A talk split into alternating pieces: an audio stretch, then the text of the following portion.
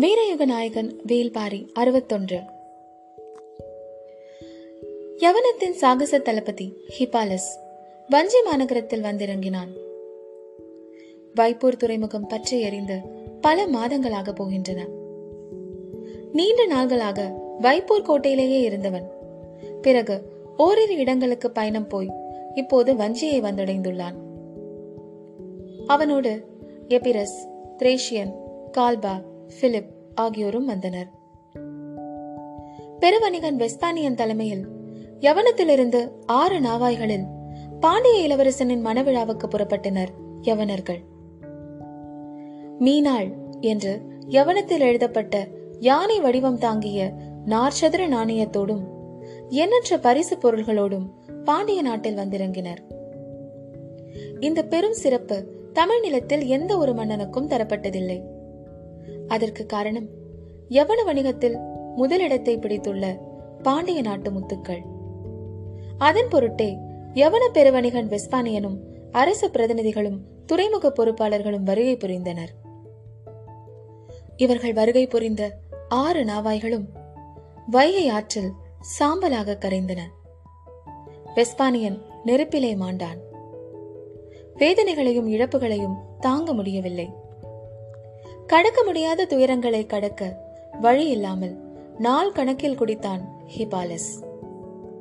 கம்பீரம் மிக்க தனது நாவாய் எரிந்தபடியே மூழ்கிய காட்சி அவன் கண்களை விட்டு எளிதில் அகல மறுத்தது.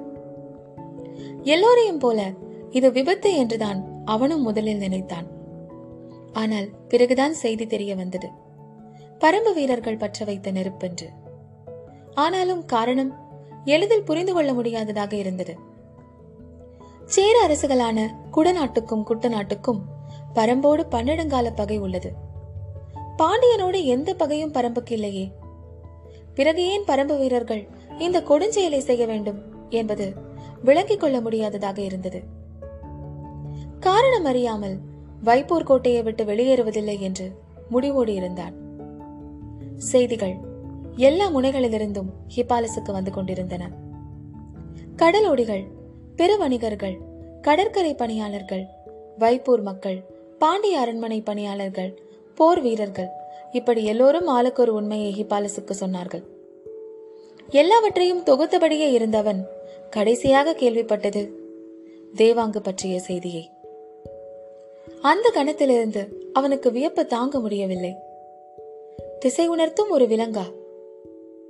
காலம் முழுவதும் கடலிலேயே பயணப்படும் ஒருவனுக்கு தேவாங்கு போன்ற விலங்கு நம்ப முடியாத கற்பனையாகத்தான் இருக்கும். ஆனாலும் எல்லா வகைகளிலும் அவன் அதை உறுதிப்படுத்தினான். குலசேகர பாண்டியன் அந்த விலங்கை கைப்பற்ற பரம்புக்கு திரையர்களை அனுப்பி வைத்ததை அமைச்சர்கள் மூலமே தெரிந்து கொண்டான்.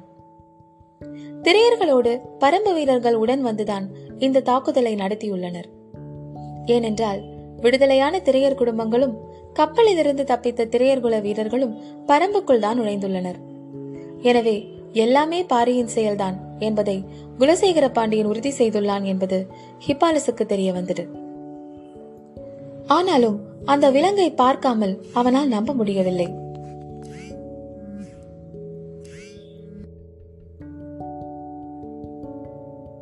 அந்த விலங்குகள் எல்லாம் பரம்பு வீரர்களால் மீட்கப்பட்டு விட்டதாகவும் மிஞ்சிய சில நெருப்பிலே எரிந்து விட்டதாகவும் சொன்னார்கள்.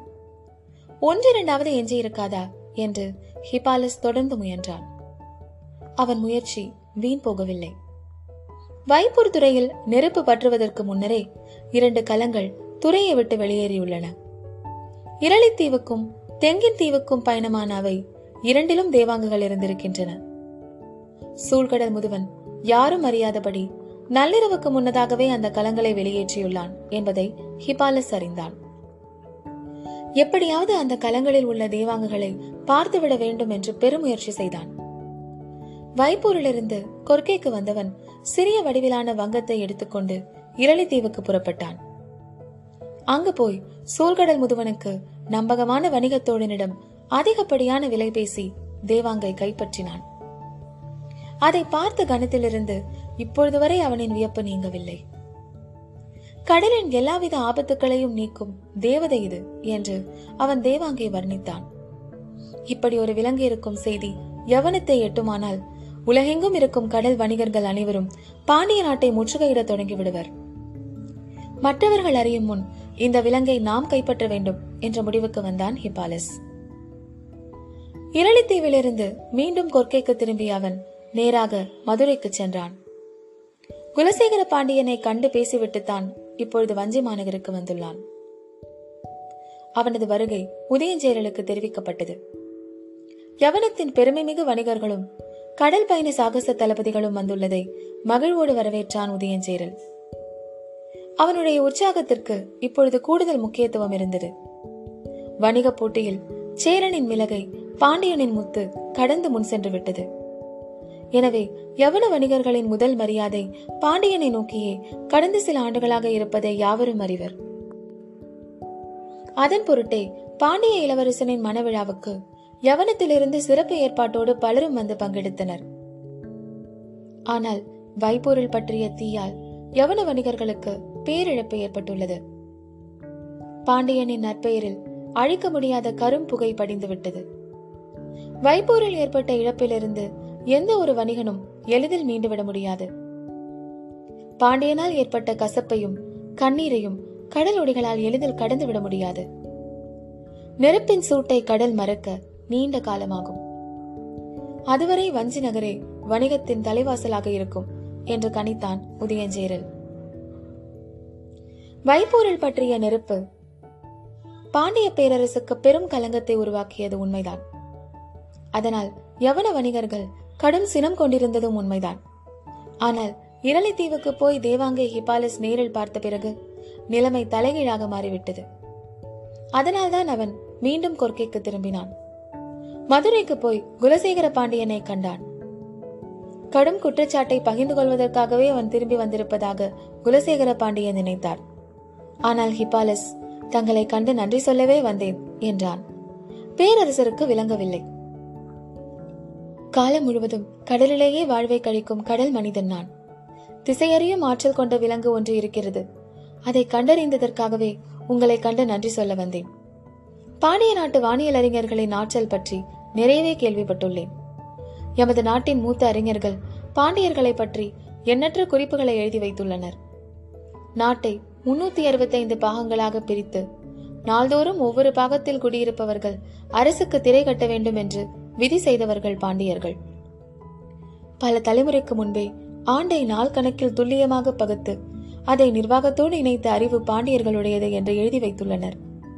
உங்களின் வானியல் ஆற்றலை நாங்கள் கேள்விப்பட்டுள்ளோம். ஆனால் திசை காட்டும் விலங்கொன்று இருக்கிறது என்பதை கண்டறிந்த உங்களின் பேரறிவுக்கு எங்களின் மரியாதையை செலுத்துகிறோம். நீங்கள் கண்டறிந்தது மகத்தான ஒன்று. கடல் இருக்கும் வரை இந்த கண்டுபிடிப்புக்காக பாண்டிய பேரரசின் புகழை உலகம் பாடும் என்றான் ஹிபாலஸ். அவமான உணர்வால் துவண்டு போயிருந்த குலசேகர பாண்டியனுக்கு மீண்டும் புத்துணர்வு ஊட்டுவதாக இருந்தது ஹிபாலஸின் பேச்சு. பரம்பின் மீதான பழிவாங்கும் உணர்வு கொழுந்துவிட்டு எரிந்து கொண்டிருந்த நேரத்தில் அதற்கு இன்னொரு பரிமாணத்தை ஹிபாலஸ் வழங்கினான். நீண்ட நெடுங்காலமாக தமிழ் நிலத்திற்கும் யவனத்திற்கும் இடையில் கடல் வணிகம் நடந்து வருகிறது. நுரை தள்ளும் கரை வழி பயணமாக இருநிலத்து கடலோடிகளும் பல தலைமுறைகளை கழித்து விட்டனர். இரு நாகரிகங்களும் எண்ணற்றவற்றை பரிமாறிக் கொண்டிருக்கின்றன. ஆனால் இந்த இரு நிலப்பரப்புகளில் இருப்பவர்களும் கண்டு பெரிதும் வியக்கும் கண்டுபிடிப்பாக தேவாங்க இருக்கிறது.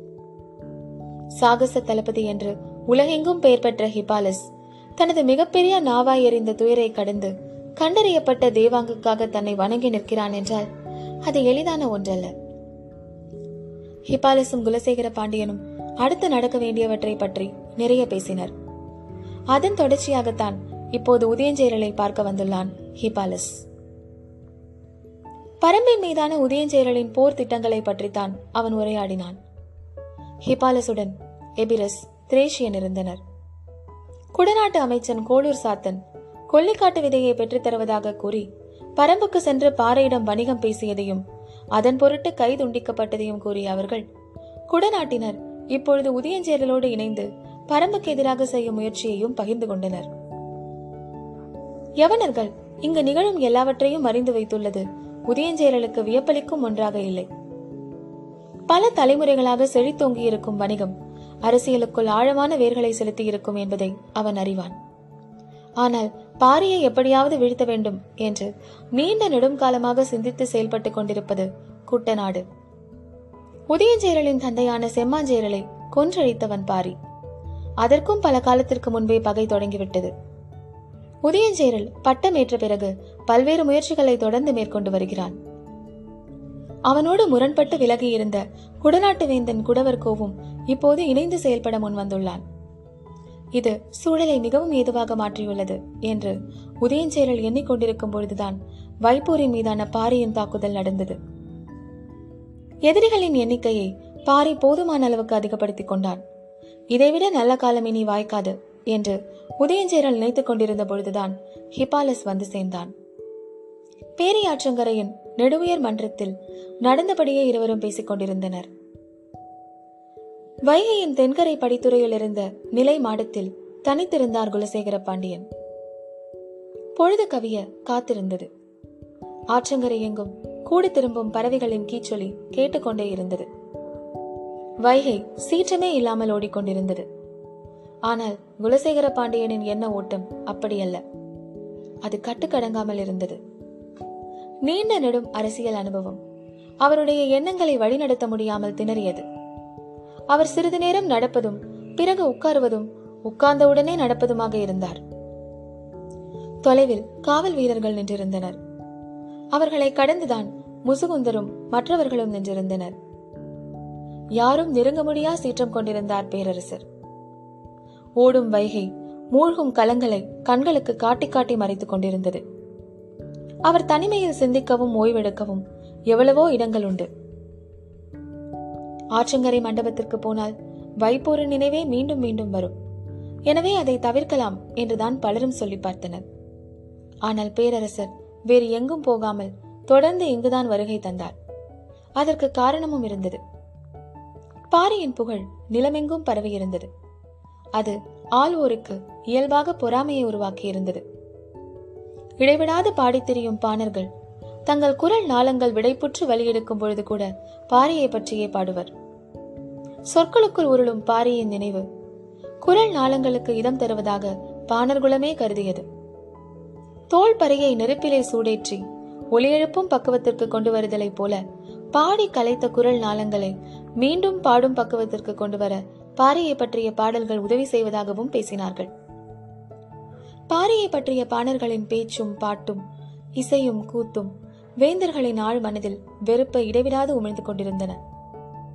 புகழை பழுக்க காய்ச்சி வேந்தர்களின் அடி நெஞ்சில் இடைவிடாமல் ஊற்றினர்.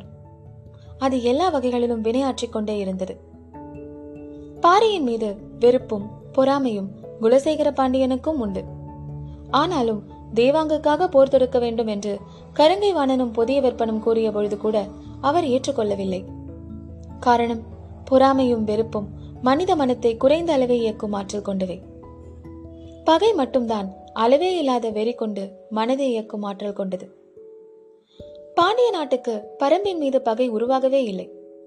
அதன் பொருட்டே குலசேகர பாண்டியன் போர் தொடுக்கும் திட்டத்திற்கு ஒப்புதல் வழங்கவில்லை. பெரும் மலைத்தொடருக்குள் இருக்கும் ஒரு நாட்டை கைப்பற்ற வளமிக்க போர்ப்படை மட்டும் போதாது.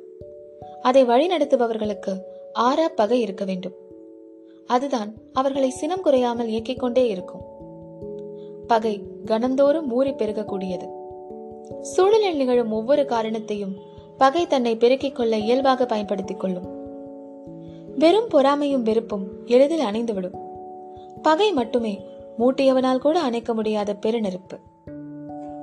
இப்பொழுது பாண்டிய நாட்டுக்கு பரம்பின் மீது தீரா பகை உருவாகிவிட்டது. நகரும் நதி நீரை கணந்தோறும் பார்த்த வண்ணமே அந்த பகையை கொழுந்து விட்டெழச் செய்து கொண்டிருக்கிறார் குலசேகர பாண்டியன். பேரியாற்றங்கரையின் நெடுவேர் மன்றத்தில் நடந்தபடியே உதயஞ்சேரலும் ஹிபாலசும் பேசிக் கொண்டிருந்தனர். உதயஞ்சேரல் வயதில் மிக இளையவன். ஹிபாலஸை போல நெடிய உயரம் கொண்டவன். அவனது அறிவு கூர்மையை பலரும் பாராட்டுவதை எத்தனையோ முறை கேட்டுள்ளான் ஹிபாலஸ் குலசேகர பாண்டியன் பரம்புக்கு எதிரான வேலைகளை தொடங்கிவிட்டதாக ஹிபாலஸ் சொன்ன பொழுது உதயஞ்சேரல் அதை பெரிதாக பொருட்படுத்தவில்லை. சிற்றலைகள் எழுந்தபடி இருந்த பேரியாற்றின் கரையில் கண்களை அங்கும் இங்குமாக ஓடவிட்டவாறு உதயஞ்சேரல் சொன்னான். பகைமை கொண்டு இயங்குபவன் விரைவில் வலிமை இழப்பான். பகை சினத்தை மட்டுமே வளர்த்திருக்கும். போருக்கு தேவை சினம் அல்ல. ஆனால் இதை தவிர மற்ற எல்லாவற்றையும் பகை பின்னுக்கு தள்ளிவிடும். எனவே பாண்டியன் இப்பொழுது எடுக்கும் முடிவால் பரம்புக்கு எந்த ஆபத்தும் நிகழப்போவதில்லை. உதயஞ்சேரலின் உரையை கேட்டு அதிர்ச்சியானான் ஹிபாலிஸ். பறந்து வந்த மீன் கொத்தி ஒன்று சட்டென மீனை கொத்தி தூக்கியதை பார்த்தபடி உதயஞ்சேரல் சொன்னான்.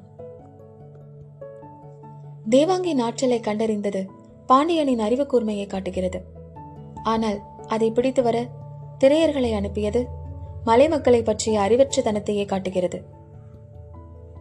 ஹிபாலஸ் புரியாமல் விழித்தான். நாம் இந்த இடத்திற்கு வந்து இரு பொழுதுகளாகின்றன. அந்த மீன் கொத்தி நீண்ட நேரம் நாணலில் உட்கார்ந்திருந்தது. பிறகு அந்த மரக்கிளையில் போய் உட்கார்ந்திருந்தது. காற்றில் வட்டமிட்டுக் கொண்டே இருந்தது. ஏதோ ஒரு கணத்திற்காக அது காத்திருந்தது. அந்த கணம் வந்தவுடன் மலையின் மேலிருந்து பாய்ந்து இறங்கும் வீரனைப் போல காற்றை கிழித்து கண்ணிமைக்கும் நேரத்தில் அந்த மீனை கவ்வி தூக்கியது. நீருக்குள் இருக்கும் மீனை நீரை விட்டு வெளியில் இருக்கும் ஒரு உயிரினம் வேட்டையாடுவதைப் போல சவால் நிறைந்தது வேறில்லை. நீரின் மேற்பரப்பில் நீந்திக் கொண்டிருக்கும் மீன் மீன் கொத்தியின் அழகை தாண்டி ஆழத்திற்கு போகும் முன் காற்றை கிழித்து கீழிறங்கி வர வேண்டும். அப்படியென்றால் எவ்வளவு துல்லியமான கணிப்பு தேவை? பார்வையின் கூர்மை சிறகசைக்கும் வேகம் கொத்தி தூக்கும் அழகின் துடிப்பு எல்லாம் ஒருங்கிணைய வேண்டும். ஆனால் எந்த காத்திருப்பும் ஆயுத்தமும் இல்லாமல் கடகடவென காட்டுக்குள் இறங்க முடிவெடுத்தான் பாண்டியன். அவனது அறியாமை எல்லையற்றது என்றான் உதயஞ்சேரன். வயதில் மிக மூத்தவரான பேரரசர் குலசேகர பாண்டியனின் அரசியல் நடவடிக்கையை சொற்களால் இடித்து தள்ளினான் உதயஞ்சேரல் ஹிபாலிசுக்கு என்ன சொல்வதென தெரியவில்லை. பரம்பின் மீது போர் தொடுப்பது என்று நான் முடிவெடுத்து பத்து ஆண்டுகளுக்கு மேலாகிவிட்டது. ஆனால் இன்னும் அந்த நாளிலின் மீது உட்கார்ந்தும் கொப்பில் அமர்ந்தும் காற்றில் பறந்தபடியும் தான் இருக்கிறேன். நீரை நோக்கி பாயும் நேரம் இன்னும் கைகூடவில்லை. சொல்லும் பொழுதே அவன் கண்கள் சிவந்தன. முறுக்கேறிய கைகளின் ஆவேசத்தை அவனால் கட்டுப்படுத்த முடிந்தது. அந்த கணம் வரை நான் காத்திருப்பேன். பாரியின் தலையை மண்ணில் சரிப்பேன். சொற்களில் இருந்த உறுதி ஹிப்பாலசையே உலுக்கியது. குடநாடும் நீங்களும் பரம்புக்கு எதிராக போர் புரிய ஒருங்கிணைந்த திட்டத்தை உருவாக்கியுள்ளதாக அறிகிறேன். அதே போல பாண்டியரோடும் இணைந்து இந்த திட்டத்தை முன்னெடுக்கலாம் அல்லவா? என்று கேட்டான் ஹிபாலஸ். அதற்கான தேவையும் இல்லை. அதனால் எந்த பலனும் நேரப்போவதும் இல்லை என்றான் உதயஞ்சேரன். ஏன்? எங்களை விட மூன்று மடங்கு பெரும் படை பாண்டியர்களிடம் இருக்கும் என்று நினைக்கிறேன். ஆனால் பாண்டிய நாட்டின் நிலவியல் அமைப்பு பச்சை மலை தொடரின் தன்மை. இவற்றை கொண்டு பார்த்தால் கீழ்த்திசையிலிருந்து பரம்பை எதுவுமே செய்ய முடியாது. காரமலையை கூட அவர்களால் தாண்ட முடியாது. மேலேறும் பாண்டியர் படையை அழித்தொழிக்க பாரிக்கு அதிக பொழுது தேவைப்படாது. பேரரசின் படையை அவ்வளவு எளிதில் அழித்துவிட முடியும் என்று சொல்கிறீர்களா? பரம்பின் ஆற்றல் என்ன என்று பத்தில் ஒரு பங்கு கூட பாண்டியர்களால் உணர முடியாது. அதனால்தான் அறிவே இல்லாத செயல்களை செய்து தொலைக்கிறார்கள். உதயஞ்சேரலின் கோபத்திற்கான காரணத்தை ஹிபாலசால் புரிந்து கொள்ள முடியவில்லை. குடநாடும் குட்டநாடும் பச்சைமலை தொடரின் பெரும் காட்டின் ஒரு பகுதியாகத்தான் இருக்கிறோம். எங்களாலேயே இவனது ஆற்றலை இன்று வரை அளவிட முடியவில்லை. எல்லை கடந்த ஆற்றலை கொண்டிருக்கிறான் அவன். அப்படி இருக்கும் பொழுது எங்கோ இருந்த திரையர்களையும் பாரியோடு சேர்த்துவிடும் மூடத்தனத்தை கண்டு சினம் கொள்ளாமல் என்ன செய்வது?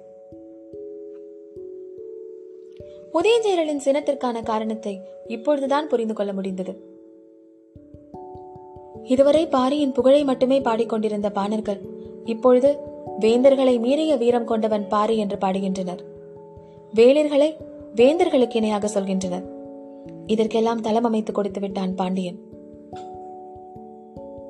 உதயஞ்சேரல் அடுக்கடுக்காக முன்வைக்கும் குற்றச்சாட்டுக்களை கேட்டபடி நின்று கொண்டிருந்தான் ஹெபாலஸ். அடுத்து என்ன சொல்வதென்று அவனுக்கு தெரியவில்லை. பேரியாற்றை பார்த்து கொண்டே பேசிய உதயஞ்செயலின் முகத்தில் சற்றே மாறுபட்ட தன்மை வெளிப்பட்டது. இழுத்து மூச்சு வாங்கி சொன்னான். நடந்தவை எல்லாவற்றையும் நினைத்து பார்க்கும் பொழுது பாண்டியன் செய்தது எல்லாமே பிழை. ஆனால் பரம்பின் வீரர்கள் செய்த பிழையும் ஒன்று இருக்கிறது. அதைத்தான் முக்கியமாக கவனிக்க வேண்டியுள்ளது. இவ்வளவு நேரம் நிகழ்ந்த உரையாடலில் மிக முக்கியமான ஒன்றை பற்றி இப்பொழுது உதயஞ்சயனில் பேசுவதாக ஹிபாலசுக்கு தோன்றியது. சற்றே ஆர்வத்தோடு கேட்டான். பரம்பு வீரர்கள் செய்த பிழையா? என்ன அது?